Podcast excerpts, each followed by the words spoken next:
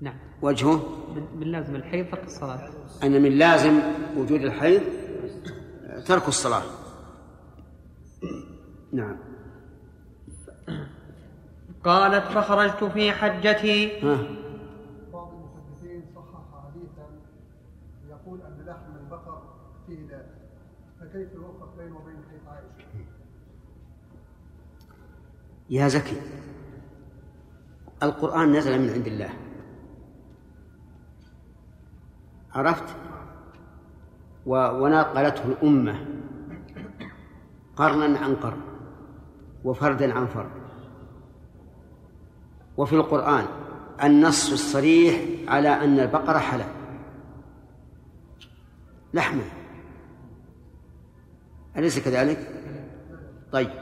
فإذا جاءنا حديث يدل على أن لحمها داء قلنا هذا حديث باطل يضرب به وجه صاحبه.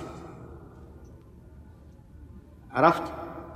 لا يصح أبدا هذا عن الرسول عليه الصلاة والسلام إطلاقا. وكيف يصح عن الرسول وقد أحله الله؟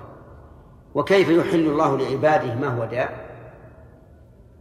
الخمر لما قيل للرسول نتداوى بها قال إنها داء وليست بدواء. فالداء لا يتداوى به فضلا عن كونه يؤكل.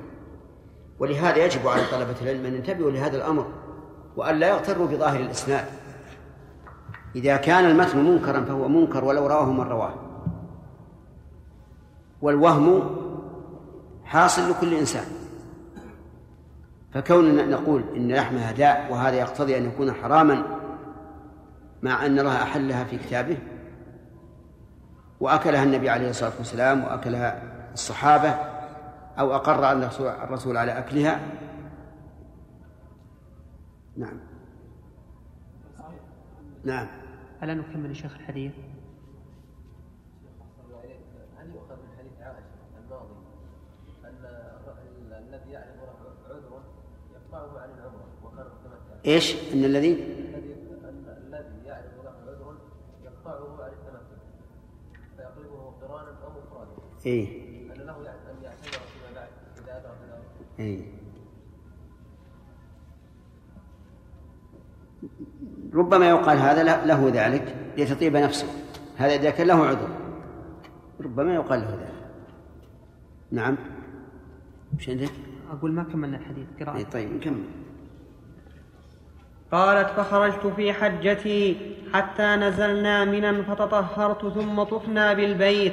ونزل رسول الله صلى الله عليه وسلم المحصب فدعا عبد الرحمن بن أبي بكر فقال اخرج باختك بأختك من الحرم فلتهل بعمرة ثم التطف بالبيت. فإني انتظر فإني أنتظركما ها فإني أنتظركما ها هنا. قالت فخرجنا فأهللت. ثم طفت بالبيت وبالصفا والمروة. فجئنا رسول الله صلى الله عليه وسلم وهو في منزله من جوف الليل. فقال هل فرغت؟ قلت نعم. فآذن في أصحابه بالرحيل. فخرج فمر بالبيت فطاف به قبل صلاة الصبح ثم خرج إلى المدينة اللهم صل وسلم. في هذا زيادة على ما سبق وهي قولها رضي الله عنها وهو قوله صلى الله عليه وسلم أخرج بأختك من الحرم فلتهل بعمرة ما يدل على أن الحرم ليس ميقاتا للإهلال بالعمرة لأنه قال اخرج بها من الحرم فلتهل بعمرة. ولو كان ميقاتا للإهلال بعمرة لقال لتحرم من هنا من الحصبة ثم تأتي بالعمرة. فإن قال قائل إنها آه، آفاقية قلنا لا فرق بين الآفاق وغيره لو كانت لو كان الحرم ميقاتا. بدليل أن الصحابة وهم آفاقيون أحرموا بالحج من من الأبطح من الحرم. وأعني بذلك الذين تمتعوا فإنهم أحرموا من الحرم. وأما من تمسك بظاهر قوله حتى أهل مكة من مكة فهذا مجمل تفصله تبينه السنة الأخرى الموضحة. فلا يجوز للإنسان إذا أراد العمرة وهو في مكة أن يحرم من مكة بل لا بد أن يخرج إلى أدنى الحل إما التنعيم أو عرفة أو من الجهة الغربية الحديبية. المهم أن يخرج من الحل ليدخل الحرم محرما. وفي أيضا آه، دليل على أنه في عهد الرسول عليه الصلاة والسلام المسير إلى البيت سهل ميسر. لأن عائشة راحت بالليل إلى التنعيم وأحرمت ورجعت وطافت وسعت وخرجت إلى المحصب في في ليلة واحدة. مما يدل على أن المسار سهل والطريق سهل. وفي أيضا آه، أنه يجوز لأمير الحاج أن ينتظر أهله إذا لم يشق على الناس. لأن الرسول صلى الله عليه وسلم انتظر بالناس حتى أتت عائشة. وهذا كقوله في صفية لما قيل إنها حاضت قال أحابستنا هي لكن من المعلوم أن لكل وقت شأنه.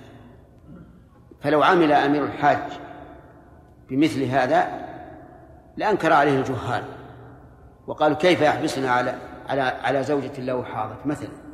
وصاروا يتهكمون به. لكن النبي صلى الله عليه عليه الصلاة والسلام مشرع. ولا يمكن أن يحدث في عهده مثل هذا الإيراد الذي يريده بعض الناس. وفيه أيضا آه، أنه يجوز أن يحول بين طواف الوداع صلاة فريضة بين طواف الوداع والخروج صلاة فريضة لأن النبي صلى الله عليه وسلم طاف به بالبيت قبل صلاة الصبح ثم صلى الصبح تحت الكعبة ومشى. فلو أن الإنسان طاف للوداع ثم حضر الإمام لصلاة الجمعة وحضر الخطبة والجمعة ثم مشى فلا بأس. وكذلك بقية الفرائض صلوات الفرائض. وهل يلحق بذلك قيام الليل كالتراويح مثلا؟ الظاهر لا. أولا للطول والثاني أنها نافلة. ليست فريضة.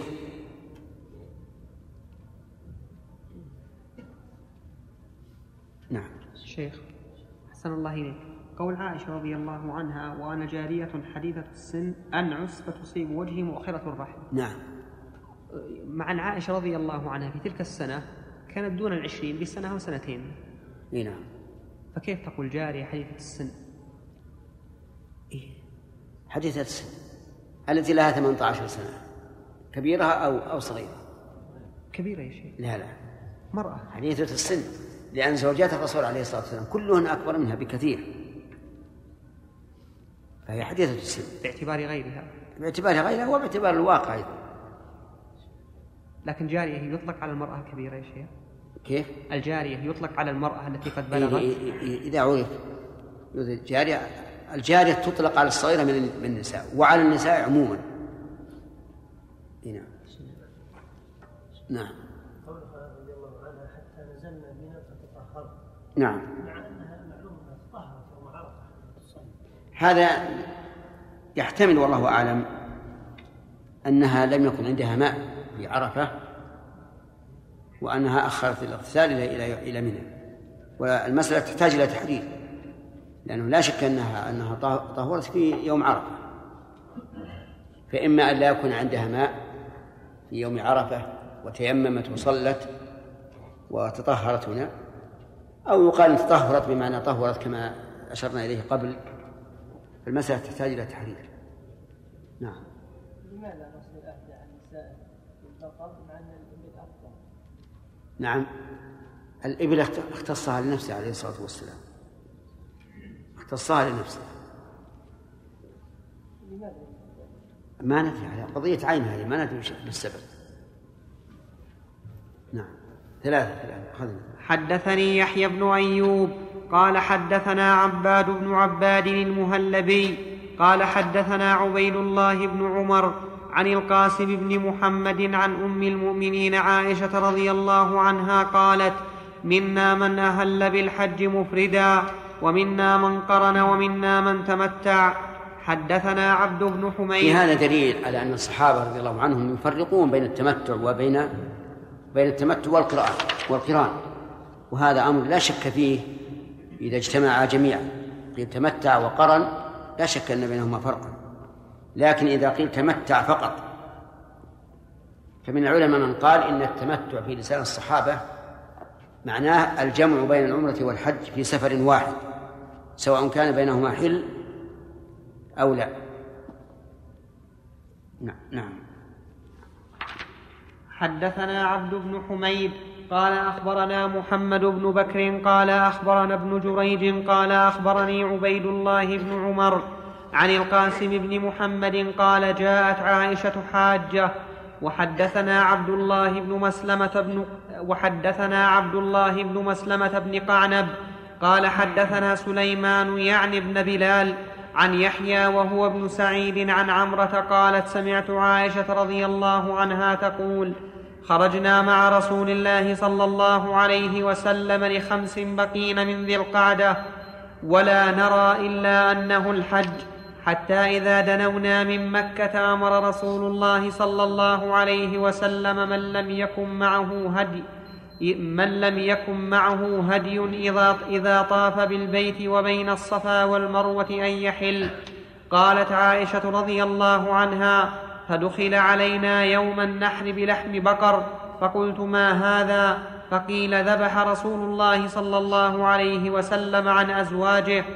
قال يحيى فذكرت هذا الحديث للقاسم فذكرت هذا الحديث للقاسم بن محمد فقال أتتك والله بالحديث على وجهه. وحدث من الذي أتاه بالحديث على وجهه؟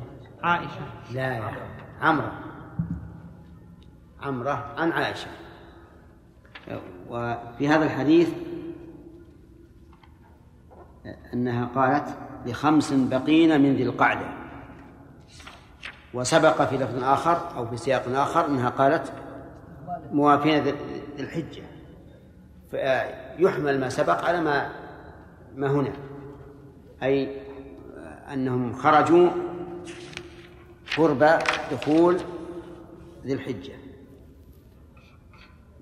واعلم أن الأفصح القاعدة بفتح القاف والحجة بكسر الحاء.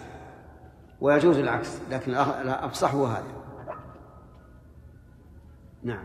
وحد مش وحدثنا محمد بن المثنى قال حدثنا عبد الوهاب قال سمعت يحيى بن سعيد يقول أخبرتني عمرة أنها سمعت عائشة رضي الله عنها حاء وحدثناه ابن أبي عمر قال حدثنا سفيان عن يحيى بهذا الإسناد مثله. نعم. مش الأخ يستدرك يقول وحدثنا ابن عمر. وعندي حدثناه. أي وحدثناه ابن أبي عمر. نعم. وحدثناه ابن أبي عمر. قال حدثنا سفيان عن يحيى بهذا الإسناد مثله. وحدثنا أبو بكر بن أبي شيبة.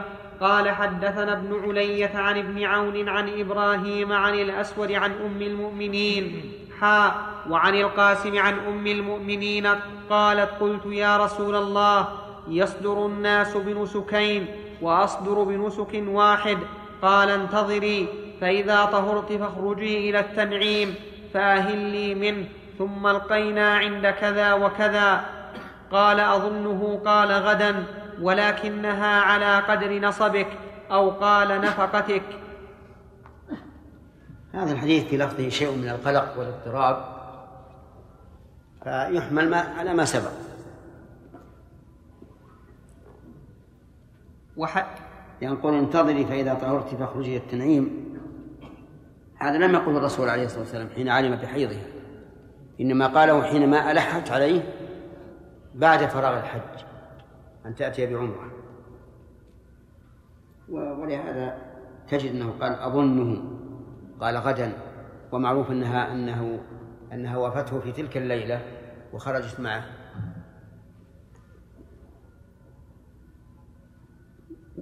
وحدثنا ابن المثنى قال حدثنا ابن أبي عدي عن ابن عون عن القاسم وإبراهيم وإبراهيم قال لا أعرف حديث أحدهما من الآخر أن أم المؤمنين قالت يا رسول الله يصدر الناس بنسكين فذكر الحديث.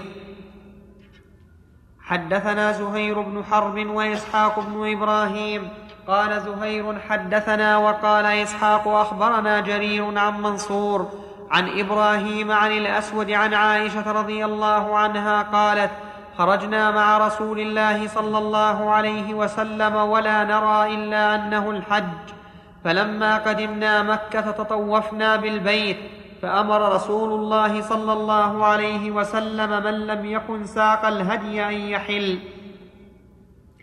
قالت فحل من لم يكن ساق الهدي ونساؤه لم يسقن الهدي فأحلل. قالت عائشة فحضت فلم أطف بالبيت فلما كانت ليلة الحصبة قالت قلت يا رسول الله يرجع الناس بعمرة وحجه وأرجع أنا بحجه قال أوما كنت طفت ليالي قدم ليالي قدمنا مكة؟ قالت قلت لا. قال فاذهبي مع أخيك إلى التنعيم. فاهلي بعمرة ثم موعدك مكان كذا وكذا. قالت صفية ما أرى ما أراني. قالت صفية ما أراني إلا حابستكم. قال عقرى حلقا أوما كنت طفت يوم النحر؟ قال بلى. قالت بلى. قال لا بأس انفري. قالت عائشة فلقي فلقيني فلقيني رسول الله صلى الله عليه وسلم وهو مصعد من مكة وأنا منهبطة عليها أو أنا مصعدة وهو منهبط منها. وقال إسحاق متهبطة ومتهبط. هذا أيضا فيه شيء من الشذوذ لأنه سبق أنها وافت الرسول في أي مكان؟ في المحصن. وأنه أمر بالرحيل وارتحل في آخر الليل. اللهم المستعان نعم. انتهى الوقت؟ والله أعلم وصلى الله وسلم على نبينا محمد وآله وصحبه سبحان الله أطال أطال جدا في سياق حديث عائشة. يقول هل يصح قلب نسك التمتع إلى إفراد أو يقال لما تلبس العمرة وجب عليه إتمامه ولو مع الحج فيكون قارنا. لا يجوز أن أن يحول أن يحول النسك عن نيته أبدا إلا نية القران إلى تمتع أو نية الإفراد إلى تمتع. أو نية العمرة إذا إذا أراد القران بشرط أن لا يكون قد طاف أو قد شرع في الطواف. لأن القرآن له صفتان الصفة الأولى أن يحرم بالحج والعمرة من أول الأمر فيقول لبيك عمرة وحجا والثانية أن يحرم بالعمرة أولا ثم يدخل الحج عليها قبل الشروع في طوافها. حديث عائشة رضي الله عنها كما علمتم طويل ونريد أن نخرجه على النحو التالي. فمثلا نقول هذا الحديث رواه عن عائشة القاسم مثلا. ثم رواه عن القاسم كذا وكذا ورواه عنها فلان ثاني ورواه عن فلان كذا وكذا. ثم يذكر الاختلاف بين الروايات. يكون كأنه شجرة آه، أصلها عائشة رضي الله عنها ثم يتفرع عنها الرواة. علشان نضبط الألفاظ ونعرف ما هو الأصح لأن بعضها قد يكون معارضا لبعض الآخر. ولهذا قد يدعي بعض الناس أنه مضطرب باختلاف الرواة هذا الاختلاف العظيم لكنه في الحقيقة ليس بمضطرب كما يظهر من جمع الطرق ويحدث الباقي. نعم. إلى إلى نعم. بسم الله. بسم الله الرحمن الرحيم. الحمد لله رب العالمين. وصلى الله وسلم وبارك على عبده ورسوله نبينا محمد وعلى آله وأصحابه أجمعين. أما بعد فقد قال الإمام مسلم رحمه الله تعالى في كتاب الحج وحدثناه سويد بن سعيد عن علي بن مسهر عن الأعمش عن إبراهيم عن الأسود عن عائشة رضي الله عنها قالت خرجنا مع رسول الله صلى الله عليه وسلم نلبي لا نذكر حجا ولا عمرة وساق الحديث بمعنى حديث منصور. حدثنا أبو بكر بن أبي شيبة ومحمد بن المثنى وابن بشار جميعا عن غندر.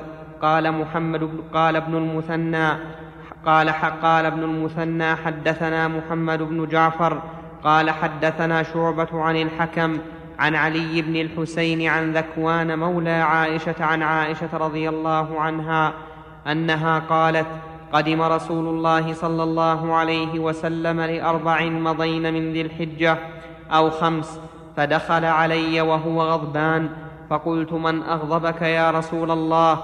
أدخله الله النار. قال أوما شعرت أني أمرت الناس بأمر فإذا هم يترددون؟ قال الحكم كأنهم يترددون. أحسب ولو أني استقبلت نعم قال الحكم كأنهم يترددون. أحسب ولو أني استقبلت من أمري ما استدبرت ما سقت الهدي معي حتى أشتريه ثم أحل كما حلوا. وحدثناه عبيد الله بن معاذ قال حدثنا أبي في هذا قول الرسول صلى الله عليه وسلم لو أني استقبلت من أمري ما استدبرت لم يكن مر علينا بهذا الحديث في هذا الحديث. وقد دلت النصوص على أن استعمال لو تنقسم إلى أقسام. القسم الأول أن تكون للتمني فقط فهذه على حسب ما يتمناه الإنسان. إن تمنى خيرا فله وإن تمنى شرا فله. ومنه الحديث لو أن لي مال فلان لعملت مثل عمل فلان. هذه للتمني. وقول القائل لو أن لي مالا فأتصدق منه. والثاني أن تكون لمجرد الخبر. فهذه أيضا جائزة. إذا كان لمجرد الخبر. مثل لو زرتني لأكرمتك. ولو أت... لو أتيت البارحة ما سافرت وما أشبه ذلك. هذه خبر محض. يجري عليها الوصف بالصدق أو بالكذب. فإن كان الإنسان صادقا فلا شيء عليه وإن كان كاذبا فهو فعليه إثم الكاذب. ومن ذلك قول النبي صلى الله عليه وسلم لو أني استقبلت من أمري ما استدبرت ما سقت الهدي معي حتى أشتريه ثم ثم أحل كما حل. ثم أحل. أحل كما حلوا فالظاهر أن هذا مجرد خبر وليس تمنيا لخلاف ما وقع. الثالث أن يكون المراد به الندم والتحسر على ما حصل. فهذا هو الذي نهى عنه النبي عليه الصلاة والسلام. في قوله المؤمن القوي خير وأحب إلى الله من المؤمن الضعيف. وفي كل خير وفي كل خير. احرص على ما ينفعك واستعن بالله ولا تعجز. وإن أصابك شيء فلا تقل لو أني فعلت لكان كذا وكذا. ولكن قل قدر الله وما شاء فعل فإن لو تفتح عمل الشيطان. هذه المنهي عنها لأنها كما قال النبي عليه الصلاة والسلام تفتح عمل الشيطان وتفتح للإنسان باب الندم والتحسر. وليتني لم أفعل. والدين الإسلامي يريد من أهله أن يكون الإنسان دائما في سرور. وفيه دليل على أن سوق الهدي يمنع من التحلل. حدثناه عبيد الله بن معاذ. عندي وحدثنا. بالواو وحدثناه وحدثناه عبيد الله بن معاذ. قال حدثنا أبي قال حدثنا شعبة عن الحكم سمع علي بن الحسين نعم. أنه سمع علي بن الحسين عن ذكوان عن عائشة رضي الله عنها قالت قدم النبي صلى الله عليه وسلم لأربع أو خمس مضين من ذي الحجة بمثل حديث غندر ولم يذكر الشك من الحكم من الحكم في قوله يترددون. حدثني محمد بن حاتم قال حدثنا بهز قال حدثنا وهيب قال حدثنا عبد الله بن طاووس عن أبيه عن عائشة رضي الله عنها أنها أهلت بعمرة فقدمت ولم تطف بالبيت حتى حاضت فنسكت المناسك كلها وقد أهلت بالحج. فقال لها النبي صلى الله عليه وسلم يوم النفر يسعك طوافك لحجك وعمرتك. فأبت فبعث بها مع عبد الرحمن مع, مع عبد الرحمن إلى التنعيم فاعتمرت بعد الحج. وحدثني حسن بن علي الحلواني قال حدثنا زيد بن الحباب قال حدثني إبراهيم بن نافع قال حدثني عبد الله بن أبي نجيح عن مجاهد عن عائشة رضي الله عنها أنها حاضت بسرف فتطهرت بعرفة فقال لها رسول الله صلى الله عليه وسلم يجزئ عنك طوافك بالصفا والمروة عن حجك وعمرتك. وحدثنا يحيى بن حبيب الحارثي قال حدثنا خالد بن الحارث قال حدثنا قرة قال حدثنا عبد الحميد عبد الحميد بن جبير بن شيبة قال حدثتنا صفية بنت شيبة قالت قالت عائشة رضي الله عنها يا رسول الله أيرجع الناس بأجرين وأرجع بأجر؟ فأمر عبد الرحمن بن أبي بكر أن ينطلق بها إلى التنعيم. قالت فأردفني خلفه على جمل له. قالت فجعلت أرفع خماري أحسره عن عنقي. فيضرب رجلي فيضرب رجلي بعلة الراحلة بعلة فيضرب رجلي بعلة الراحلة. قلت له وهل ترى من أحد؟ قالت فأهللت بعمرة ثم أقبلنا حتى انتهينا إلى رسول الله صلى الله عليه وسلم وهو بالحصبة. حدثنا قولها رضي الله عنها يرجع الناس بأجرين وأرجو بأجر. يعني لأن من أتى بالعمرة استقلالا ثم بالحج استقلالا فهو أفضل ممن جمع بينهما. لأنه أتى بالعمرة تامة وبالحج تاما. وإن كان يحصل للقارن من الإجزاء كما يحصل للمتمتع. لقوله صلى الله عليه وسلم طوافك البيت يجزئك يسعك لحجك وعمرتك.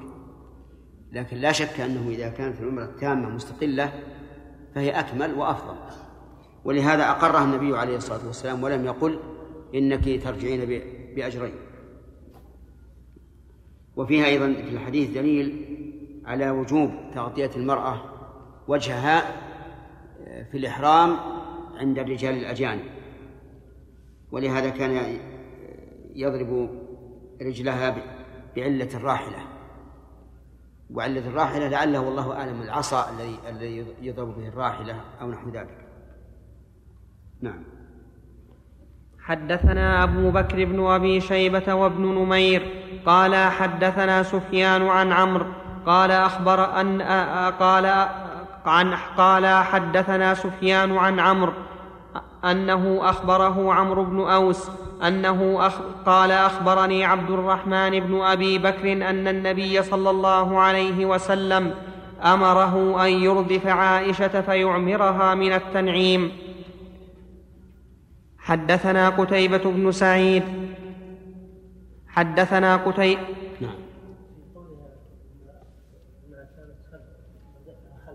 نعم في رواية أنه كان يضرب وجهه مؤخرة أي وهو كذلك. أشكلت هذه على أخينا آدم وجادلني فيها لأن عرفهم غير عرف المعروف عندنا. الشارح ما في شيء ما في أشكال. أردفها على ردف البعير. على ردف البعير على أفخاذ البعير. ومؤخرة الرحل تكون خلف الراكب وهي خلف المؤخرة فإذا كانت خلف المؤخرة ونعست ضربتها. يعني في الأمام. لا لا مين في الأمام. نعم.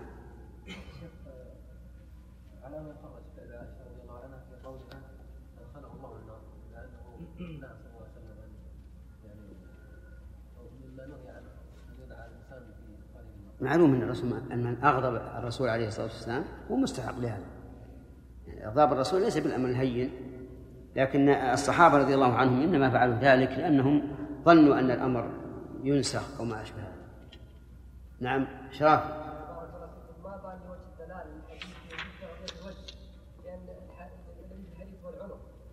إي نعم. إذا حصلت عن عنق بان الوجه بارك الله فيك. الخمار معروف إنه يغطي ال- ال- ويطوى على العنق فإذا حسرت انفتح الوجه بالضرورة لو قيل ما في دلالة على وجود تغطية الوجه لأن إنما نهى عن كشف العنق إلى الوجه. لا. إذا انكشف العنق انكشف الوجه. لأن الخمار ينزل من أعلى. نعم. بالنسبة لحديث عائشة من المعلوم أنها كانت قارئة. نعم. لا كان قرنت بعد ذلك. كانت بالأول متمتعة الذين يجيبون على القارئ الهدي إذا كيف يقولون في قول عائشة ولم يكن في ذلك هدي ولا صيام ولا صلاة يعني زائد على الواجب. سبق الكلام على هذا. سبق عليه. خلاص خمسة. قول عائشة هذا يا شيخ الكلام الأخير الشارح ذكر نعم يا خالد. حدثنا قتيبة بن سعيد ومحمد بن رمح جميعا عن الليث بن سعد.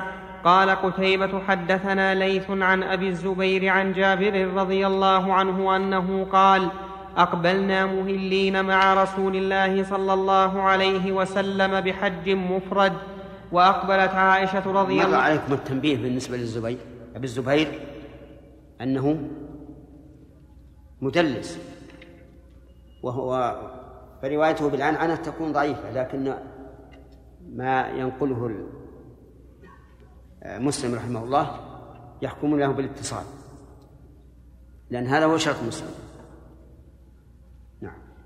وأقبلت عائشة رضي الله عنها بعمرة حتى إذا كنا بسرف عركت حتى إذا قدمنا طفنا بالكعبة والصفا والمروة فأمرنا رسول الله صلى الله عليه وسلم أن يحل منا من لم يكن معه هدي.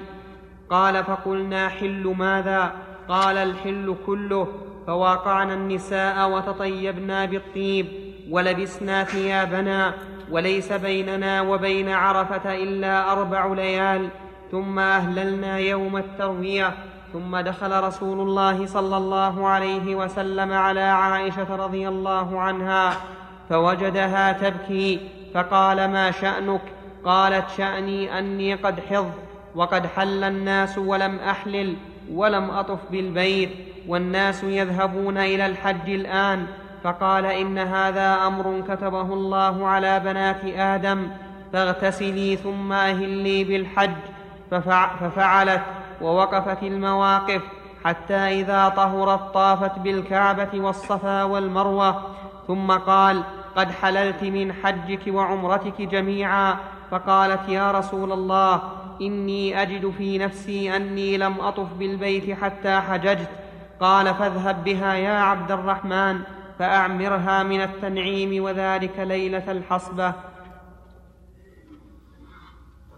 وحدثني محمد بن حاتم وعبد بن حميد قال ابن حاتم حدثنا وقال عبد أخبرنا محمد بن بكر قال أخبرنا ابن جريج قال أخبرني أبو الزبير أنه سمع جابر بن عبد الله رضي الله عنه يقول دخل النبي صلى الله عليه وسلم على عائشة رضي الله عنها وهي تبكي فذكر بمثل حديث الليل إلى آخره فذكر, فذكر بمثل حديث الليث إلى آخره ولم يذكر ما قبل هذا من حديث الليث. وحدثني أبو غسان المسمعي قال حدثنا معاذ يعني ابن هشام قال حدثني أبي عن مطر عن أبي الزبير عن جابر بن عبد الله أن عائشة رضي الله عنها في حجة الوداع أهلت بعمرة في نعم نعم. أن عائشة رضي الله عنها في حجة النبي صلى الله عليه وسلم أهلت بعمرة وساق الحديث بمعنى حديث الليث وزاد في الحديث قال وكان رسول الله صلى الله عليه وسلم رجلا سهلا إذا, إذا, هويت إذا, إذا هويت الشيء تابعها عليه فأرسلها مع عبد الرحمن بن أبي بكر فأهلت بعمرة من التنعيم. قال مطر قال أبو الزبير فكانت عائشة إذا حجت صنعت كما صنعت مع نبي مع نبي الله صلى الله عليه وسلم. حدثنا أحمد بن يونس قال حدثنا زهير قال حدثنا أبو الزبير عن جابر رضي الله عنه حاء وحدثنا يحيى بن يحيى واللفظ له قال أخبرنا أبو خيثمة عن أبي الزبير عن جابر رضي الله عنه قال خرجنا مع رسول الله صلى الله عليه وسلم مهلين بالحج معنا النساء والولدان فلم فلما قدمنا مكة طفنا بالبيت وبالصفا والمروة فقال لنا رسول الله صلى الله عليه وسلم من لم يكن معه هدي فليحلل.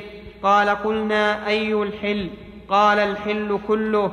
قال فأتينا النساء ولبسنا الثياب ومسسنا الطيب فلما كان يوم التروية أهللنا بالحج وكفانا الطواف الأول بين الصفا والمروة فأمرنا رسول الله صلى الله عليه وسلم أن نشترك في الإبل والبقر كل سبعة منا في بدنه. شوف كلام الشارع على قول كفانا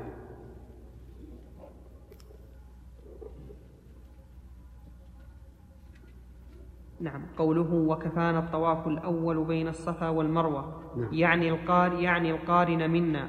وأما المتمتع فلا بد له من السعي بين الصفا والمروة في الحج بعد رجوعه من عرفات وبعد طواف الإفاضة. نعم. أقول هذا صرف لللفظ عن ظاهر.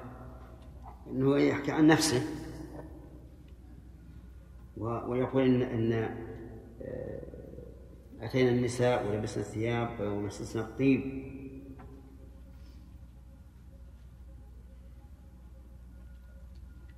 وهذا يعني أنهم متمتعون؟ أي هم متمتعون. نعم. لما أمرهم بالحل صاروا متمتعين. فيخالف حديث عائشة رضي الله عنها وحديث ابن عباس في أن الذين حلوا أتوا بطوافين طواف البيت وطواف البيت بالصفا والمروة. لا بد من تحليل هذا. كما سبق أمس طلبنا التحليل ما عينا احد نعم. ما عينا أحد. من يتصدى؟ تحرير اللفظ هذا. نعم. تأكد. طيب. اكتب.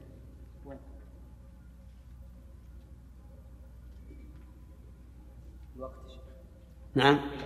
ها؟ إلى الأربعاء مثل كزميليه. حديث الأمس. ها؟ حديث أمس؟ في؟ قلنا انه يحرر حديث عائشة. ها؟ يحتاج يحتاج إلى تحرير. نعم تطهر عائشة. مسألة تطهرها في منى. تطهرها وطهرت. وأنها في في عرفة. هذه أيضا يحتاج إلى تحرير ونحيل ال- ال- المحرر إلى كلام ابن القيم في زاد المعاد من يبي ياخذ؟ من أنت؟ إيش؟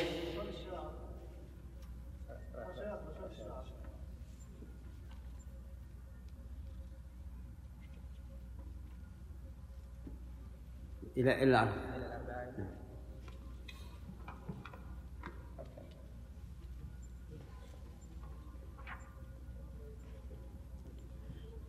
وحدثني محمد بن حاتم قال حدثنا يحيى بن سعيد عن ابن جريج قال أخبرني أبو الزبير عن جابر بن عبد الله رضي الله عنهما قال أمرنا النبي صلى الله عليه وسلم لما أحللنا أن نحرم إذا توجهنا إلى منى قال فأهللنا من الأبطح.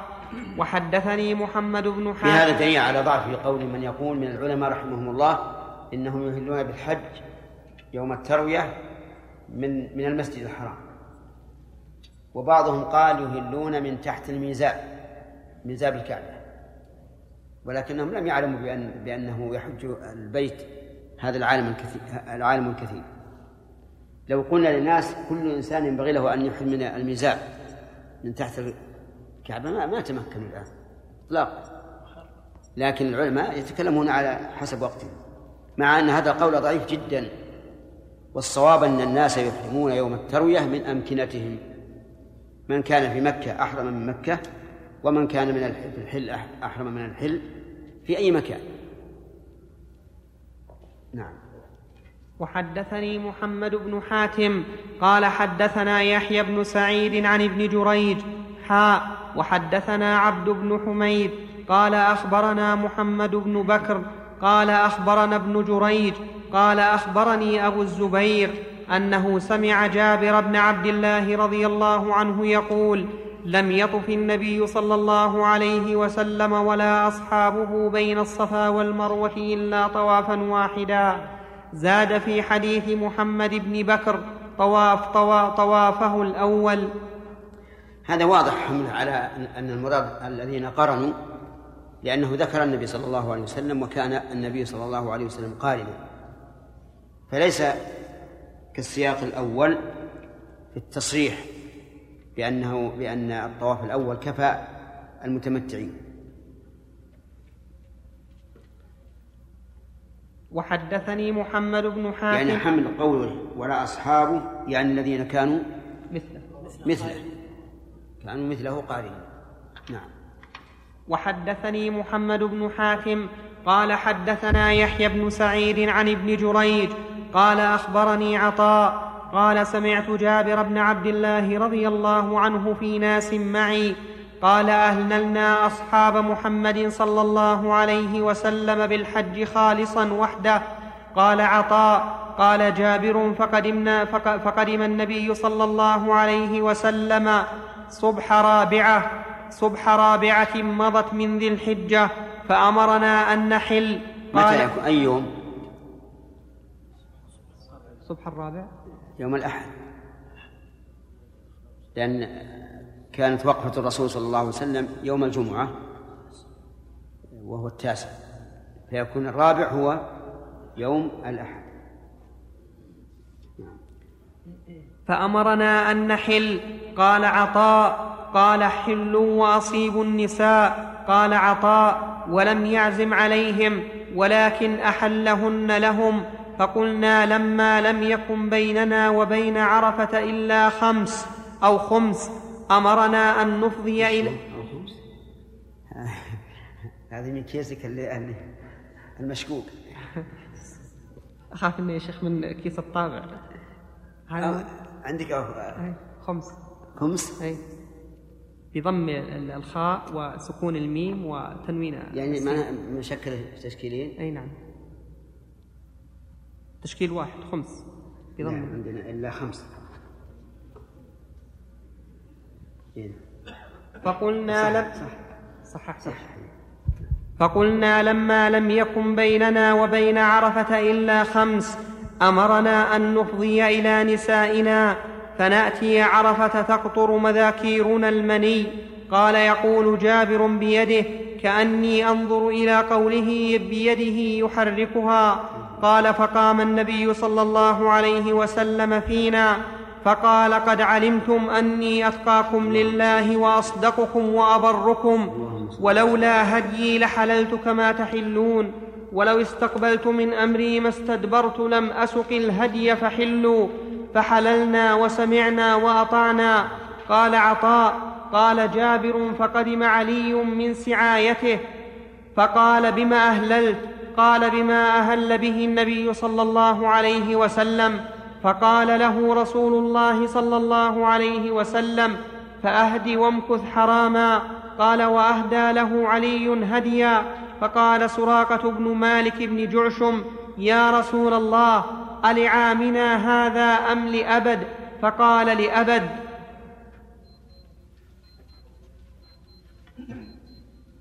وحدثنا ابن نمير. قال حدثنا قال حدثني أبي. قال حدثنا عبد الملك بن أبي سليمان عن عطاء عن جابر بن عبد الله رضي الله عنهما. قال أهللنا مع رسول الله صلى الله عليه وسلم بالحج.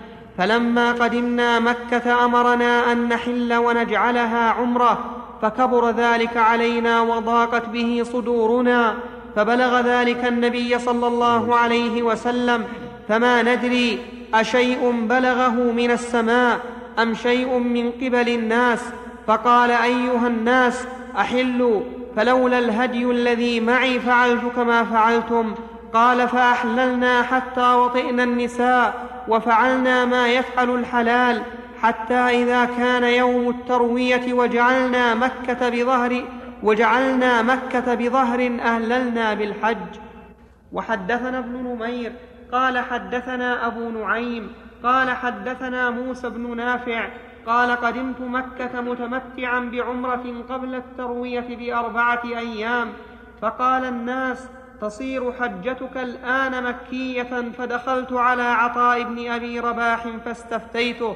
فقال عطاء حدثني جابر بن عبد الله الأنصاري رضي الله عنهما أنه حج مع رسول الله صلى الله عليه وسلم عام ساق الهدي معه وقد أهلوا بالحج مفردا. فقال رسول الله صلى الله عليه وسلم أحلوا من إحرامكم. فطوفوا بالبيت وبين الصفا والمروة وقصروا وأقيموا حلالا حتى إذا كان يوم التروية فأهلوا بالحج واجعلوا التي قدمتم قد واجعلوا التي قدمتم بها متعة. قالوا كيف نجعلها متعة وقد سمينا الحج؟ قال افعلوا ما آمركم به فلولا فإني لولا أني سقت الهدي لفعلت مثل الذي أمرتكم به. ولكن لا يحل مني حرام حتى يبلغ الهدي محله ففعلوا. وحدثنا محمد بن هذا معه الحديث أولا أنه ينبغي للمتمتع أن يقصر وذلك من أجل أن يتوفر الشعر للحج لأنه لو حلق لم يبقى شعر للحج وإن بقي لم يبقى إلا شيء قليل. وثانيا أنه يجوز أن يجعل الحج عمرة ليتمتع بها إلى الحج. وأما من جعل الحج عمرة لينسلخ ويهرب من الحج هذا حرام. ووجه ذلك أن الأول انتقل من نسك إلى نسك أفضل.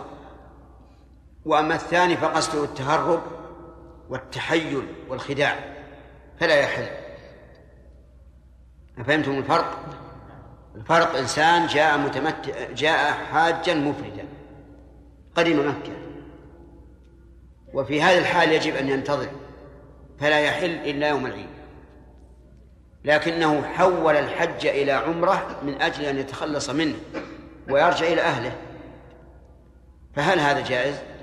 لا هذا لا يجوز أما لو لو جعل الحج عمرة ليصير متمتعا ويحج من سنته. فهذا جائز بل هو أفضل. ويستفاد من هذا الحديث أيضا أن الانتقال من المفضول إلى الأفضل جائز ولو عين الإنسان المفضول. وهذا عام في كل شيء. ومنه ما جاء في الحديث الصحيح أن رجلا قال يا رسول الله إني نذرت إن فتح الله عليك مكة أن أصلي في بيت المقدس قال صل ها هنا. فأعاد عليه قال صل ها هنا. فأعاد عليه قال شأنك إذا. فالمهم أن الانتقال من مفضول من مفضول إلى أفضل لا بأس به ولو عين المفضول. لأن الشريعة الإسلامية جاءت بالمصالح تحصيلها أو زيادتها. أما لو أراد التخلص من من المفضول فهذا لا يجوز. نعم. وحدثنا؟ نعم. نعم. شيخ لو مثلا قلب الحج إلى عمرة بقصد الخروج من الحج لأجل ضرورة مثلا كمرض أو أي عمل مثلا لا لا يجوز. إذا كان ضرورة فقد قال الله تعالى فإن أحصرتم فما استيسر من الهدي.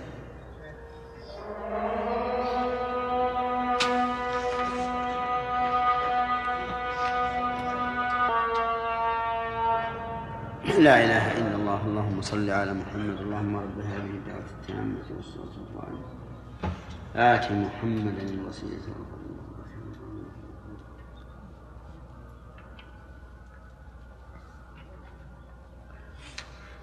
نعم لو قال قائل أو اذا اراد الانسان يعني ان يحج في اشهر الحج ثم يعتمر في سفر مستقل إيش؟ إذا قال قائل أنا أعتمر في أشهر الحج. أعتمر؟ يحج في أشهر الحج. يعني يحج مفردا. نعم يحج مفردا ثم ينشئ لك آه، سفرا أخرى للعمرة. إيه. هل يقال أن شيخ الإسلام رحمه الله ذكر في منسكه أن هذا أفضل بلا خلاف. يعني إفراد كل واحد بسفر يقول إنه أفضل بلا خلاف. لكن إذا أراد أن يجعلهما في سفر واحد فالتمتع أفضل من القران نعم صالح؟ نعم. ارفع صوتك. هل؟ يعني معناه فسخ ال- الحج إلى عمرة؟ ها؟ هذا فيه خلاف. والصواب في هذه المسألة أن ما اختاره شيخ الإسلام رحمه الله أنه كان واجبا على الصحابة فقط لأنهم الذين وجهوا بالأمر. ولو, ولو تخلفوا لكانوا أسوة لمن بعدهم. وأما وأما من بعدهم فهذا على سبيل الاستحباب فقط. طيب هذا رأي هذا رأيه رضي الله عنه لكنه رأي مرجوح مخالف برأي أبي بكر وعمر وهما أعلم منه وأفضل. نعم. ثلاثة. وحدثنا مع وحدثنا محمد بن معمر لكن لكن ما ذكره الشيخ رحمه الله هو- أوجه ما يكون فإذا قيل كيف يجب على الصحابة دون غيرهم قلنا لأجل أن لا يكونوا أسوة سيئة في من بعد لمن بعده لأن الناس سيقولون إذا تمرد الصحابة عن عن امتثال أمر الرسول فنحن من باب أولى. فإذا طبقوا الأمر وزال ما في نفوس الناس من تحريم العمرة في أشهر الحج حصل المقصود. نعم. وحدثنا وحدثنا محمد بن معمر بن ربعي بن ربعي القيسي قال حدثنا أبو هشام المغيرة بن سلمة المخزومي عن أبي عوانة عن أبي بشر عن عطاء بن أبي رباح عن جابر بن عبد الله رضي الله عنهما قال قدمنا مع رسول الله صلى الله عليه وسلم مهلين بالحج فأمرنا رسول الله صلى الله عليه وسلم أن نجعلها عمرة ونحل. قال وكان معه الهدي فلم يستطع أن يجعلها عمرة. باب في المتعة بالحج والعمرة. حدثنا محمد بن المثنى وابن بشار. قال ابن المثنى حدثنا محمد بن جعفر. قال حدثنا شعبة. قال سمعت قتادة يحدث عن أبي نضرة. قال كان ابن عباس يأمر بالمتعة وكان ابن الزبير ينهى عنها. قال فذ- فذ- فذكرت ذلك لجابر بن عبد الله. فقال على يدي دار الحديث. تمتعنا مع رسول الله صلى الله عليه وسلم. فلما قام عمر قال إن الله كان يحل لرسوله ما شاء بما شاء وإن القرآن قد نزل منازله. فأتموا الحج والعمرة لله كما أمركم الله وأبتوا نكاح هذه النساء فلن أوتي فلن أوتى برجل نكح امرأة إلى أجل إلا رجمته بالحجارة. وحدثنيه زهير بن حرب قال حدثنا عفان قال حدثنا همام قال حدثنا قتادة بهذا الإسناد وقال في الحديث فافصلوا حجكم من عمرتكم فإنه أتم لحجكم وأتم لعمرتكم. وحدثنا خلف بن هشام وأبو الربيع وقتيبة جميعا عن حماد. قال خلف حدثنا حماد بن زيد عن أيوب. قال سمعت مجاهدا يحدث عن جابر بن عبد الله رضي الله عنهما. قال قدمنا مع رسول الله صلى الله عليه وسلم ونحن نقول لبيك بالحج فأمرنا رسول الله صلى الله عليه وسلم أن نجعلها عمرة. قول عمر رضي الله عنه إن الله يحل لرسوله صلى الله عليه وسلم ما شاء بما شاء حين قام أي حين صار خليفة وقام في الناس خليفة. آه، ثم ذكر رضي الله عنه أن المتعة بمنزلة الزنا. وهي النكاح إلى أجل. فقال رضي الله عنه آه، أبت النكاح نكاح هذه النساء فمن فلن أوتى برجل نكح امرأة إلى أجل إلا رجمته بالحجارة. يعني إن كان محصنا. وهذا يدل على أن آه، على أن المتعة أعني متعة النساء زنا. لأن عمر رضي الله عنه لا يمكن أن يستحل قتل نفس مؤمنة إلا بحق.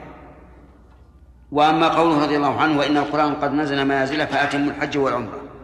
مراده أنك إذا أحرمت بالحج ثم قلبته إلى عمرة فإنك لن تتمه لم تتمه.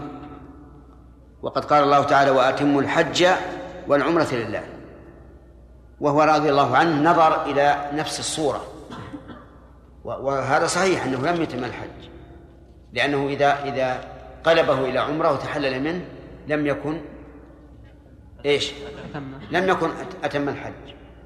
لكن الجواب على هذا أن يقال إنه أتم الحج في الواقع. وذلك أنه لما فسخ الحج إلى عمرة ليصير متمتعا فقد أتى بعمرة مستقلة وحج مستقل. لكن من نظر إلى الصورة فقط آه، قال بما قال عمر.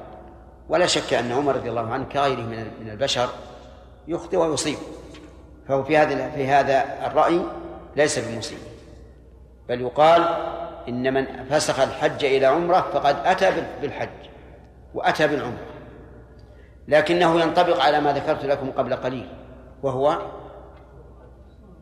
إذا فسخ الحج إلى عمرة إيش؟ ليتخلص منه. فهذا لا شك أنه لا يجوز وأنه حرام. حتى لو كان له ضرورة لا يجوز له ذلك. إذا كان له ضرورة فيكون محصرا وقد علم حكم المحصر من الآية الكريمة. نعم يا سليم. لا هذا ليس ليس مرادا بارك الله فيك. لأنه صح عنه أنه كان ينهى عن المتعة في الحج ويضرب على ذلك ويقول معللا رضي الله عنه هذا أظنه يضرب على ذلك. معللا ذلك بأنه يريد أن يكون للبيت عمار. يعني أن الناس دائما يأتون للبيت لأنهم إذا كانوا لا يأتون البيت إلا للحج وجعلوها عمرة تعطل البيت. وهذا في زمنه لكن في زمننا والحمد لله الآن البيت لا يتعطل. يأتي في كل وقت تجده ملآن ملآن. لكنه في وقت من الأوقات يعني نحن أدركنا أن الإنسان إذا ذهب في غير وقت الحج يجده خاليا. يعني تطوف ما ليس معك إلا واحد أو رجل أو رجلان. أدركنا هذا. نعم. بالنسبة لقول أبي الزبير فكانت عائشة إذا حجت صنعت كما صنعت مع نبي الله. نعم. الظاهر المراد إن إذا إذا إذا إذا حج صنعت كما صنعت مع رسول الله إذا إذا أصابها الحي. لا مطلقا. لا نحمل على الإطلاق لأنها فقيهة رضي الله عنها الفقهاء وهي تعلم أن الرسول عليه الصلاة والسلام وأصحابه لم يكونوا يخرجون إلى التنعيم بعد الحج. ثلاثة؟ نعم.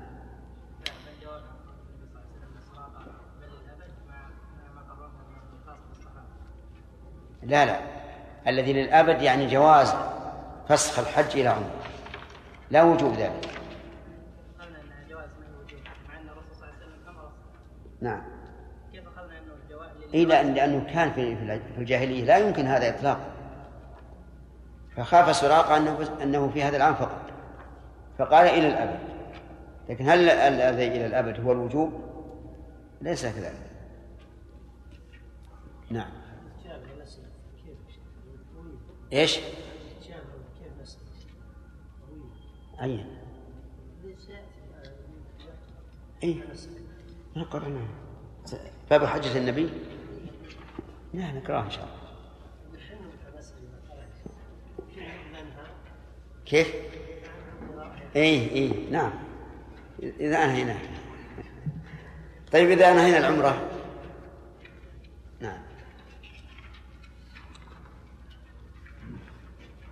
باب حجة النبي صلى الله عليه وسلم.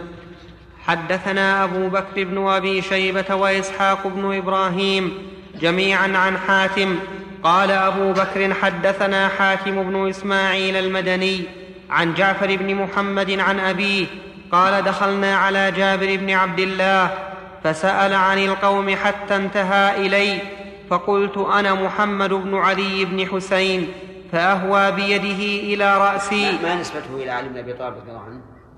ابن ابنه. نعم. محمد بن علي ابن الحسين ابن علي. جد أبيه. نعم علي رضي الله عنه جد ابيه كيف دخل على جابر؟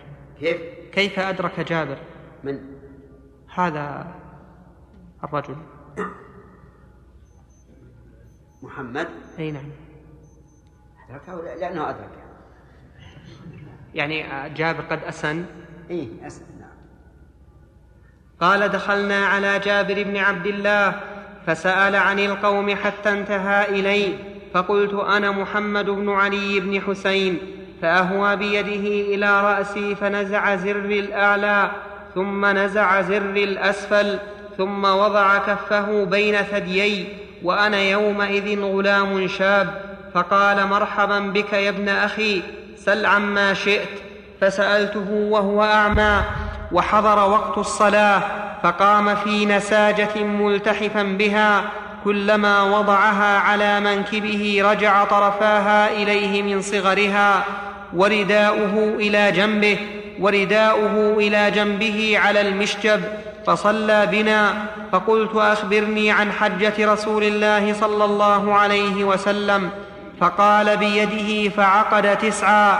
فقال إن رسول الله صلى الله عليه وسلم مكث تسع سنين لم يحج. ثم أذن في الناس في العاشرة أن رسول الله صلى الله عليه وسلم حاج. فقدم المدينة بشر كثير. كلهم يلتمس أن يأتم برسول الله صلى الله عليه وسلم ويعمل مثل عمله. فخرجنا معه حتى أتينا ذا الحليفة فولدت أسماء بنت عميس محمد بن أبي بكر. فأرسلت إلى رسول الله صلى الله عليه وسلم كيف أصنع. قال اغتسلي واستثفري, واستثفري بثوب وأحرمي. فصلى رسول الله صلى الله عليه وسلم في المسجد ثم ركب القصواء حتى إذا استوت به ناقته على البيداء نظرت إلى مد بصري بين يديه من راكب وماش وعن يمينه مثل ذلك. وعن يساره مثل ذلك ومن خلفه مثل ذلك ورسول الله صلى الله عليه وسلم هذا لا شك أنه بشر كثير أنه يرى مد البصر من كل جانب من كل جهة وقد قدروا بنحو مئة ألف الذين حجوا مع الرسول عليه الصلاة والسلام. يعني لم يبق من الصحابة إلا أربعة وعشرون ألف وإلا فكلهم حجوا معه لأنه أعلن عليه الصلاة والسلام للناس تاسعة أنه سيحج. فقدم الناس كلهم من أجل أن ينظروا إلى حج النبي صلى الله عليه وسلم ويقتدوا به. فإن قال قائل لماذا لم يحج النبي صلى الله عليه وسلم في السنة التاسعة أو في السنة الثامنة أو في السابعة مثلا؟ قلنا أما ما قبل التاسعة فلا يمكن أن يحج. لأنها قبل الفتح كانت مكة تحت سيطرة المشركين. وقد ردوه عن العمرة فكيف عن الحج؟ وأما في الثامنة بعد الفتح فكان مشتغلا عليه الصلاة والسلام بالجهاد فإنه لم يفرغ من ثقيف إلا في في آخر ذي القعدة. فهو مشتغل عليه الصلاة والسلام. وأما في السنة التاسعة فقيل إنه لم يحج لأن هذا العام كان عام الوفود. فإن العرب كانوا ينتظرون فتح مكة ولما فتحت انتظروا أيضا آه، القضاء على ثقيف لأنهم أمة لهم قوة. فلما قضى عليهم النبي عليه الصلاة والسلام أذعنت العرب وصاروا يأتون أفواجا إلى رسول الله صلى الله عليه وسلم في المدينة. فكان في المدينة ليتلقى هؤلاء الوفود يعلمهم دينهم عليه الصلاة والسلام. وسبب آخر أنه في السنة التاسعة حج المشركون مع المسلمين. حج المشركون مع المسلمين. فأراد النبي عليه الصلاة والسلام أن يكون حجه خالصا للمسلمين. ولهذا أذن في التاسعة أن لا يحج بعد العام مشرك ولا يطوف بالبيت عريان. هذا إن قلنا إن الحج فرض في التاسعة وإن قلنا إنه فرض في العاشرة فلا إشكال. أعلم النبي صلى الله عليه وسلم الناس في العاشرة أن أعلم النبي صلى الله عليه وسلم الناس أنه سيحج في العاشرة. فاجتمع الخلق كما ذكر جابر رضي الله عنه. نعم. وعن يساره مثل ذلك ومن خلفه مثل ذلك ورسول الله صلى الله عليه وسلم بين اظهرنا وعليه ينزل القرآن وهو يعرف تأويله وما عمل به من شيء عملنا به فأهل بالتوحيد. يعرف تأويله لا شك هو أعلم الناس بتأويل كتاب الله. والمراد بالتأويل هنا التفسير فإن أعلم الخلق بمعاني كلام الله عز وجل هو رسول الله صلى الله عليه وسلم. ولهذا قال العلماء يرجع في التفسير إلى القرآن ثم إلى السنة ثم إلى أقوال علماء الصحابة ثم إلى كلام التابعين الذين أخذوا عن الصحابة. نعم. أحسن الله عليك. لو يزاد الصوت شوي. إيش؟ أقول يزاد الصوت شوي. يزاد؟ يزاد شوي. يزاد؟ نعم. مو كثير. ارفع الصوت شوي. ها؟ تريد أن ترفع الصوت شوي. ما عندنا قوي لكن ظاهر أنت صوتك ضعيف. أخشى اني أني ازوره من عندك يصف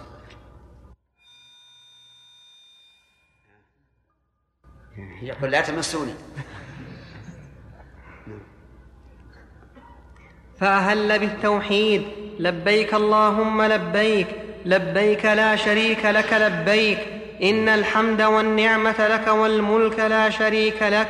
وأهل الناس بهذا الذي يهلون به. فلم يرد رسول الله صلى الله عليه وسلم عليهم شيئا منه ولزم رسول الله صلى الله عليه وسلم تلبيته.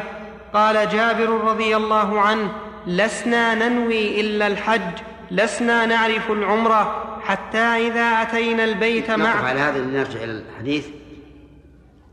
في هذا الحديث من الفوائد فوائد كثيرة. اولا توقير آل النبي صلى الله عليه وسلم يعني اقاربه وهذا مقيد بما إذا كانوا أهلا للتوقير بأن كانوا مسلمين لأن المسلمين من آل الرسول عليه الصلاة والسلام لهم حق الإسلام وحق قرابتهم من رسول الله صلى الله عليه وسلم.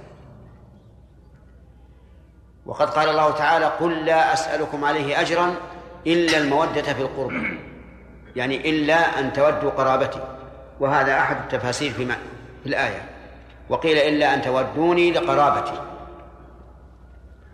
ومنها جواز صلاة الإنسان في الثوب الواحد لأن جابر رضي الله عنه فعل ذلك وكان يداه على المشجب والمشجب هو عبارة عما نسميه نحن القنارة أتعرفونها؟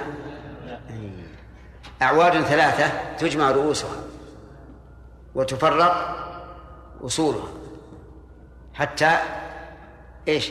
حتى تقف وتوضع عليها الثياب. طيب.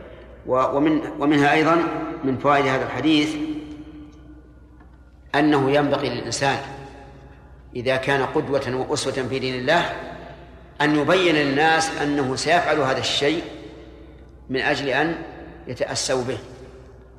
ومن فوائده أن فعل النبي عليه الصلاة والسلام أسوة. وهذا هو الأصل.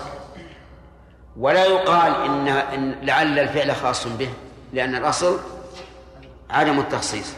ولهذا قال جابر رضي الله عنه كلهم يلتمس أن يأتم برسول الله صلى الله عليه وسلم ويعمل مثل عمله. وهو كذلك. قال الله تعالى لقد كان لكم في رسول الله أسوة حسنة. ولهذا لو أن أحدا اقتدى بفعله فقال قائل إنه خاص به قلنا أين الدليل؟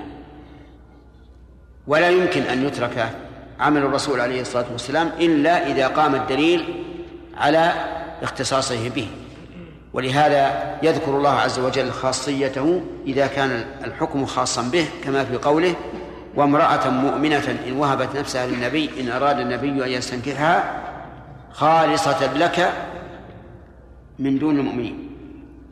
ومنها استحباب الغسل للإحرام للرجال والنساء. حتى من لا تصلي فإنها تغتسل. بدليل أن النبي صلى الله عليه وسلم بعث أمر أسماء بنت عميس امرأة أبي بكر رضي الله عنه أن تستثفر بثوب وتحرم وتغتسل. أن تغتسل وتستثفر بثوب وتحرم ومنها جواز الإحرام ممن عليه جنابة. وجه ذلك أنه أمر النفساء أن أن تحرم والنفاس لا شك أنه موجب للغسل.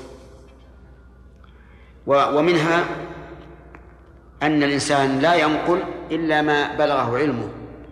فإن جابر رضي الله عنه لم ينقل ما نقله عبد الله بن عمر أن النبي صلى الله عليه وسلم أهل حين استوى على ناقته بل قال حتى إذا استوت به على البيدة وهذا بعد ذلك.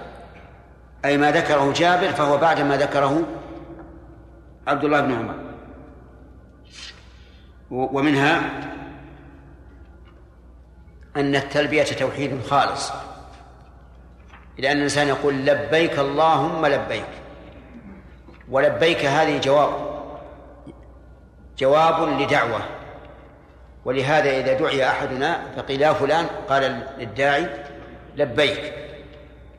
وهي بصيغة التثنية ولكن المراد التكرار. ولذا ومن ثم يقول النحويون إنها ملحقة بالمثنى. لأن لفظها لفظ تثنية ومعناها التكثير. والتلبية هي الإجابة. فكأنك تقول يا رب إجابة لك بعد إجابة. وتكرر, وتكرر توكيدا. ومنها الثناء على الله عز وجل بالحمد والنعمة فإنه هو المتفضل عز وجل بذلك. وما بكم من نعمة فمن الله. ومنها انفراد الله تعالى بالملك. لقوله والملك لا شريك لك. وقد مر علينا مثل هذا لكن جابر رضي الله عنه سمى ذلك توحيدا. ومنها جواز الزيادة على هذه التلبية لأن النبي صلى الله عليه وسلم كان يسمعهم يزيدون ولا ينكر عليهم. وممن زاد في التلبية ما سبق في قول عمر وابنه لبيك وسعديك والرغباء إليك والعمل. وكما قال أنس رضي الله عنه منا المهل ومنا المكبر وكان النبي صلى الله عليه وسلم يسمعهم ولا يرد عليهم شيئا. لكن لزوم تلبية الرسول عليه الصلاة والسلام أفضل وأتم في التأسي.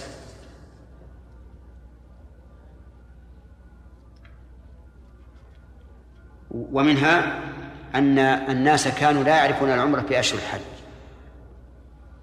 بل إن العرب في الجاهلية يرونها من أفجر من أفجر الفجور. ويقول ما يمكن تأتي إلى مكة بعمرة وحج؟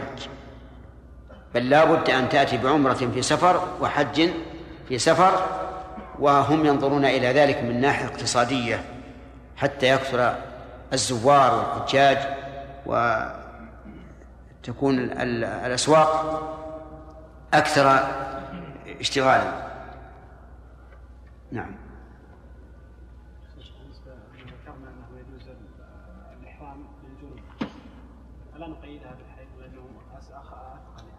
إيش؟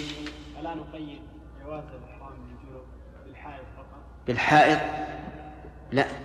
عام. الحائط والنفساء ومن عليه جنابة صعوبة التخلص من الاغتسال الجنابة على الشخص لكن ما في دليل على الشرطية. ما في دليل على أنه الشرط الطهارة. نعم.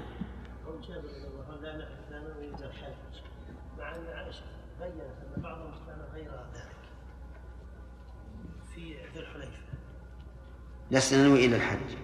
لسنا نعرف العمر. هذا على الأغلب. ما مو على الكل جابر حكى عن قول أي نعم. أما عرف حكى عن معرض. نعم. أقرأ يا شيخ. نعم ممكن. انتهى الوقت؟ باقي. طيب. قال جابر رضي الله عنه لس لسنا ننوي إلا الحج لسنا نعرف العمرة حتى إذا أتينا البيت معه استلم الركن فرمل ثلاثا ومشى اربعا ثم نفذ إلى مقام استلم الركن يعني الحجر. الحجر الأسود وأطلق عليه اسم الركن لأنه في الركن. والاستلام قال العلماء معناه أن يمسحه بيده هكذا. هكذا. هذا هو الاستلام. وليس أن يضع يده عليه لأن الوضع ليس فيه استلام بل لا بد من آه، المسح. نعم.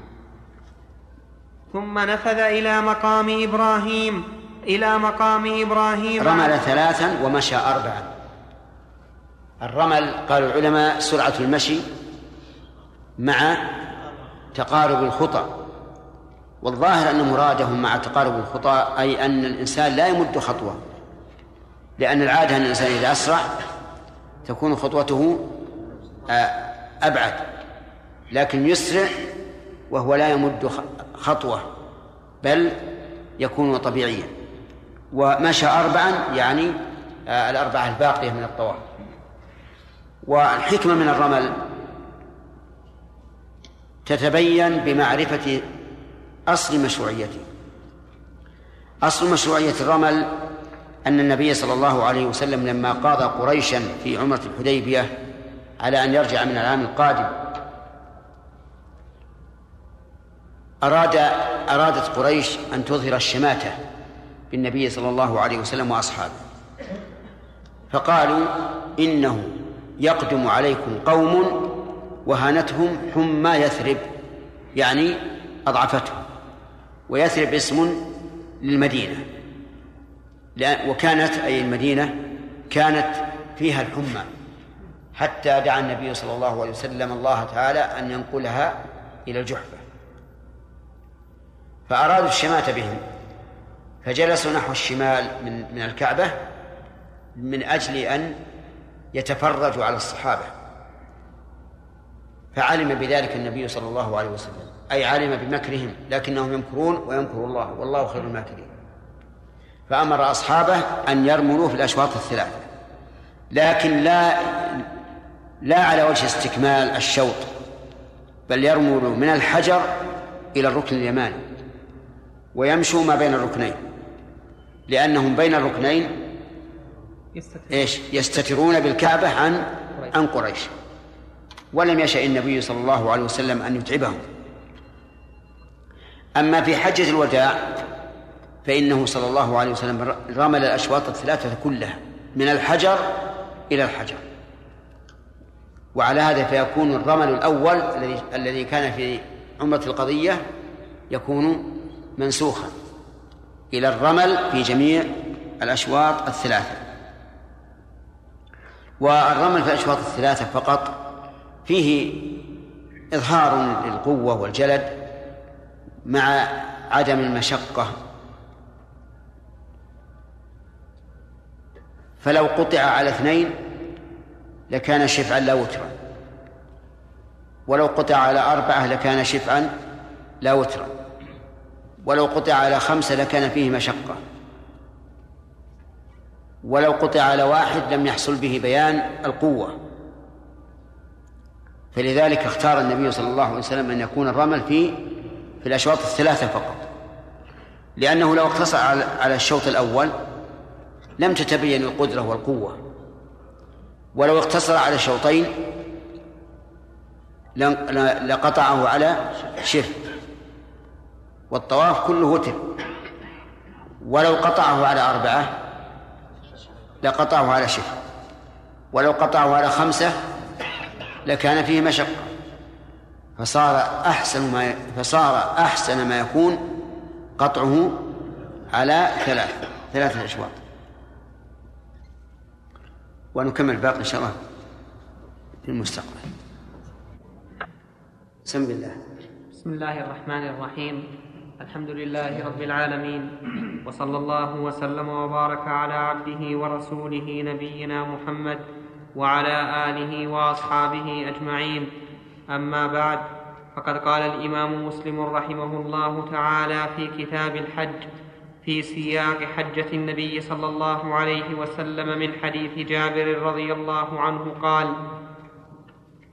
ثم نفذ إلى مقام إبراهيم عليه السلام فقرأ واتخذوا من مقام إبراهيم مصلى فجعل المقام بينه وبين البيت فكان فكان أبي يقول ولا أعلم ولا أعلمه ذكره إلا عن النبي صلى الله عليه وسلم كان يقرأ في الركعتين قل هو الله أحد وقل يا أيها الكافرون. ثم رجع إلى الركن فاستلمه ثم خرج الطواف انتهينا منه أمس وبينا أنه يرمل في هذه الأشواط الأشواط الثلاثة الأولى وبينا سبب مشروعيه الرمل الرمل. وقوله ثم نفذ إلى مقام إبراهيم يدل على أن هناك زحاما وفي رواية ثم تقدم إلى مقام إبراهيم. والجمع بينهما أنه نفذ متقدما إلى مقام إبراهيم ليصلي خلفه. وأما مقام إبراهيم هو الحجر الذي كان عليه الصلاة والسلام يرقى عليه. لما ارتفع جدار المسجد الكعبة صار يرقى على هذا على هذا المقام. فقرأ واتخذوا من مقام إبراهيم مصلى. قرأ ذلك في حال نفوذه إشارة إلى أنه إنما فعل ذلك امتثالا لأمر الله تعالى في قوله واتخذوا من مقام إبراهيم مصلى فجعل المقام بينه وبين البيت المقام أي مقام إبراهيم بينه وبين البيت. وهذا يشعر بأن المقام في مكان الحالي لأنه لو كان لاصقا بالبيت كما في الروايات المشهورة ما احتاج أن أقول جعل المقام بينه وبين البيت لأن المقام لاصق بالبيت. وهذه المسألة اختلف فيها المؤرخون وأكثر المؤرخين على أنه كان في أول الأمر لاصقا بالبيت ثم زحزح ولكن الذي يظهر أنه من الأصل في مقام في مكانه هذا. وقوله اتخذوا من مقام إبراهيم مصلى. استدل بعض العلماء بهذه باستشهاد النبي صلى الله عليه وسلم بهذه الآية على أن ركعتي الطواف واجبة وهذا له حظ من النظر لأن النبي صلى الله عليه وسلم فسر به الآية الدالة على الوجوب للأمر بها. ولهذا لا ينبغي للإنسان أن يدع الركعتين بعد الطواف. وفيها أنه يسن في هاتين الركعتين أن يقرأ. قل هو الله أحد وقل يا أيها الكافرون. قل هو الله أحد في الثانية وقل يا أيها الكافرون في الأولى. قال أهل العلم ويخففهما لأن المكان يحتاج الناس إليه. فينبغي أن يخفف حتى يفرغ المقام المكان لمن بعده. فإن قرأ بسواهما فلا بأس. لأن الذي الذي يجب قراءته من السور هو الفاتحة فقط. وما عداها فإنه سنة. والحكمة في قراءة هاتين السورتين أن فيهما التوحيد كله بنوعين التوحيد الخبري والتوحيد الطلبي العملي فالتوحيد الخبري في قل هو الله أحد والعمل الطلبي في قل يا أيها قل يا أيها الكافرون نعم ثم رجع إلى الركن فاستلمه ثم خرج من الباب إلى الصفا فلما دنا من الصفا قرأ إن الصفا والمروة من شعائر الله أبدأ بما بدأ الله به فبدأ بالصفا فرقي عليه حتى رأى البيت فاستقبل القبلة فوحد الله وكبره وقال لا إله إلا الله وحده لا شريك له له الملك وله الحمد وهو على كل شيء قدير. لا إله إلا الله وحده أنجز وعده ونصر عبده وهزم الأحزاب وحده ثم دعا بين ذلك قال مثل هذا ثلاث مرات ثم نزل إلى المروة حتى إذا انصبت قدماه في بطن الوادي سعى حتى إذا صعدتا مشى. حتى أتى المروة ففعل على المروة كما فعل على الصفا حتى إذا كان آخر طوافه على المروة فقال لو أني استقبلت من أمري ما استدبرت لم أسق الهدي وجعلتها عمرة فمن كان فمن كان منكم ليس معه هدي فليحل وليجعلها عمرة. فقام سراقة بن مالك بن جعشم فقال يا رسول الله ألعامنا هذا أم لأبد؟ فشبك رسول الله صلى الله عليه وسلم أصابعه واحدة في الأخرى وقال دخلت العمرة في الحج مرتين لا بل لأبد أبد. هذا السعي فيها أنه إذا أراد السعي وانتهى من الصلاة ركعتين خلف المقام يستلم الركن مرة ثانية. كالمودع للبيت في هذا العمل ولم ترد السنة بالتقبيل في هذا الموضع ولم ترد أيضا بالإشارة وعلى هذا فلا تقبيل ولا إشارة فإن تيسر أن تستلمه فهو سنة وإلا فدعه. وهذا في من خرج ليسعى.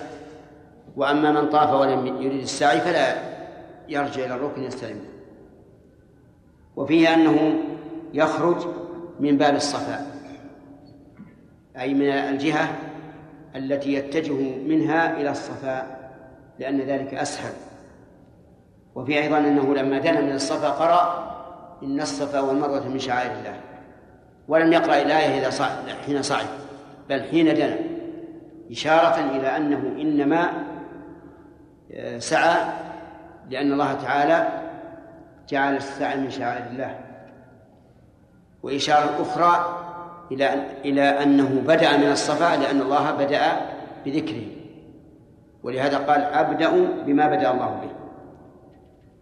من أجل أن يشعر نفسه ويوطنها أنه إنما فعل ذلك امتثالا آه نعم إنما فعل ذلك امتثالا لأمر الله عز وجل. ولا يقال هذا الذكر إلا إذا أقبل على الصفا من بعد الطواف. فلا يقال بعد ذلك. لا عند المروة ولا عند الصفا في المرة الثانية. لأنه ليس ذكرا يختص بالصعود وإنما هو ذكر يبين أن ابتداء الإنسان من الصفا إنما هو لتقديم الله تعالى له. وقوله إن قرأ إن الصفا والمروة من شعائر الله. يحتمل أنه قرأ الآية كلها وكان السلف يعبرون ببعض الآية عن جميعها ويحتمل أنه لم يقرأ إلا إلا هذا فقط الذي هو محل الشاهد وهو كون الصفا والمروة من شعائر الله وكون الصفا هو الذي يبدأ به وهذا هو المتعين وذلك لأن الأصل أن الصحابة ينقلون كل ما سمعوا وإذا لم يقل حتى ختم الآية أو حتى أتم الآية فإنه اقتصر على ما ما نقل فقط. والشعائر جمع شعيرة وهي النسك أو العبادة المتميزة عن غيرها بتعظيم الله عز وجل. وفيه أيضا أنه ينبغي للساعي أن يصعد على الصفا حتى يرى البيت. ثم يستقبل القبلة ويكبر كما في الحديث. وقوله فرقي عليه حتى رأى البيت هذا الرقي ليس بواجب وإنما هو سنة. وإلا فلو وقف على حد الصفاء من أسفل حصل المقصود. لقوله تعالى فلا جناح عليه أن يطوف بهما ومن وصل إلى حدهما فقد فقد اطوف بهما. وحد الواجب الآن هو حد هذه الأصياخ التي جعلوها جعلوها للعربيات فهذا هو حد الواجب. وعلى هذا فلا يجب أن يصعد ويتقدم ولا سيما في أيام الزحام. وفيه أيضا أنه ينبغي استقبال القبلة على الصفاء وتوحيد الله عز وجل وتكبيره وقوله وقال لا إله إلا الله يحتمل أنه زائد على قوله فوحد الله أو أنه تفسير له. لكن وردت السنة بأنه يكبر ثلاث مرات ولكنه ليس كتكبير الجنازة كما يتوهمه بعض العامة حيث يقول الله أكبر بيديه يشير بها كما يشير بها في الصلاة. هذا هذا غلط. لكن يرفع يديه ويكبر ثلاثا ويقول لا إله إلا